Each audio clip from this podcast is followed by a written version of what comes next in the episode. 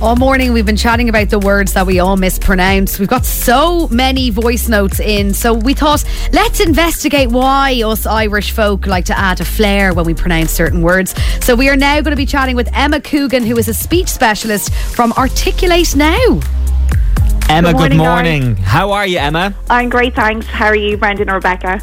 Yeah, yeah, we're really good, thanks. Uh, so we've been chatting all morning, and uh, people have been sending in us the words that they uh, they mispronounce. Uh, we've had we've had a bit of fun with it, to be honest. Uh, Yeah. People, you know, like uh, seem to switch letters. Seems to be a common thing. So, like lipstick will be lickstip. Yeah. And, and Yeah. this seems to be uh, is that- Crips. is- crips. Yeah, is that a And common hostable, thing? That's something, yeah. So, like switching letters around is a really, really common um, thing.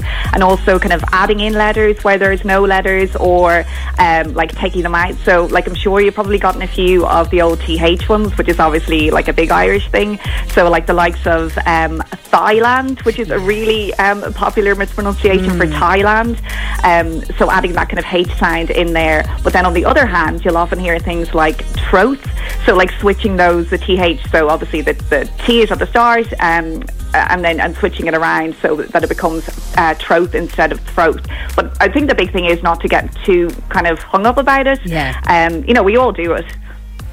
Yeah, we do. And Emma, wh- why is it that it spreads or we all keep doing it. it? Is just when you're younger you might pronounce something that way and then as you grow up you just keep doing it? Yeah, that's exactly it. Like we just um, like it's kind of like a lot to do with accent as well, Yeah. and when we're hearing the same things, and we pick them up. Like I have to say, when I was kind of looking at, at, at this list and like listening to all the the um, examples people had, I kind of had nearly a fondness because there were a few that like I really remember hearing people from my childhood. Like say, for example, the likes of modern, um, Yes. that's often uh, Modern. modern. or Modern. Even a kind of more advanced modern. I don't know if anyone's going to Yeah, heard that, yeah. or pattern or southern.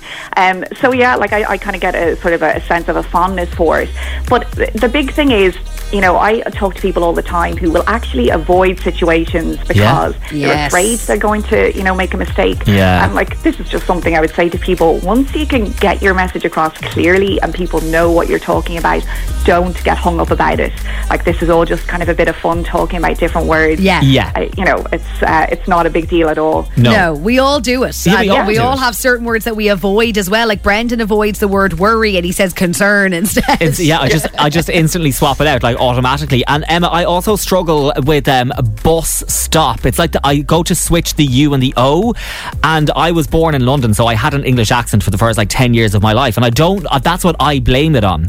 That, Okay. And I don't know if that's what if if that's what it I know what. Do you know? Like, it, it might be, or some, you know, somebody said something to you maybe at some point, like you know, you know, when you were a child, and then you got hung up about it. Yeah. Yeah, yeah, yeah. That, that happens a lot. Like somebody can say one thing to you uh, once, and then you you continuously like uh, avoid it. Yeah. And, Yeah. You know that that can happen a lot as well.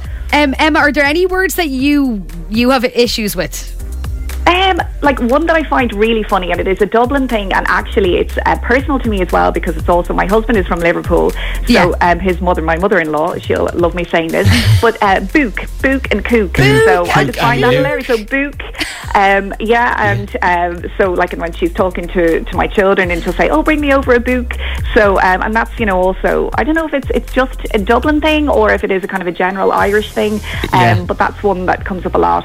Um, and one I remember as well from my childhood, I know we uh, kind of a, more as a teenager um, with my friends, our mothers would say lager for Lager. lager. So giving adding ors is another one that happens I quite think a I lot. do say lager. I lager. still do I- that. la- lager, lager. Yeah, Lager. I think I do say lager. Yeah. Yeah. Yeah, and you'll often hear an or in afternoon or daughter. A lot of people Chicago. Chicago. But there's Yeah, another Chicago, thing, Emma. So exactly. when I was in college uh, learning how to do radio, uh, we had a breakfast show, uh, like a, a breakfast show in the college. Yeah. And I said, and I didn't notice it until everyone else said it to me. They were like, "You say breakfast, you put a second R in breakfast," Really? and I had to like get it out of myself. Well, you say it very well every morning when we're saying the name of the show. Thankfully, I do it okay now. I think. anyway. Yeah. Um, Emma, I'm wondering as well. Uh, you obviously help people with presentation skills and to talk brilliantly.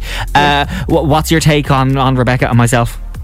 Well, I would have to say there's um, definite room for improvement. No, Yeah, I'm joking. No, you come across very well. And you know what the big thing is, and this is something I talk about all the time, is being yourself. So, like when I'm helping people to speak clearly and to engage listeners, it's all at the same time as being yourself.